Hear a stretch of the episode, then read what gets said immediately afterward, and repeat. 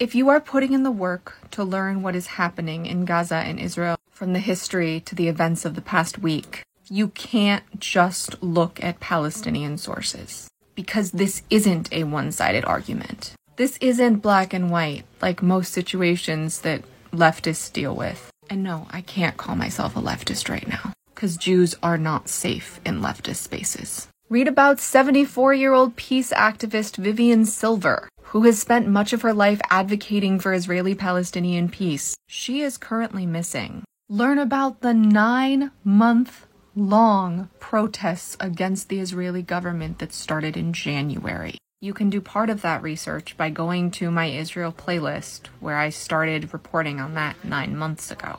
Read leftist Israeli authors. Learn about the organizations that are working to dismantle what is going on in Gaza the Israelis and Palestinians who work together for this work. Because most leftist spaces are so toxic for Jews right now, it's very easy to fall into only looking at what they tell you to.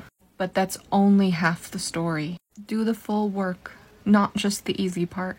And to those of you who are still doing the work and so you haven't said anything publicly, thank you.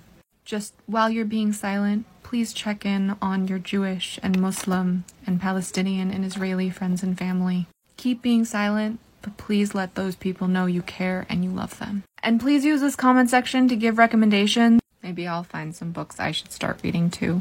Refuah shlema to all of us in need of healing, and may the memories of those who have been lost and those who will soon be lost be a blessing.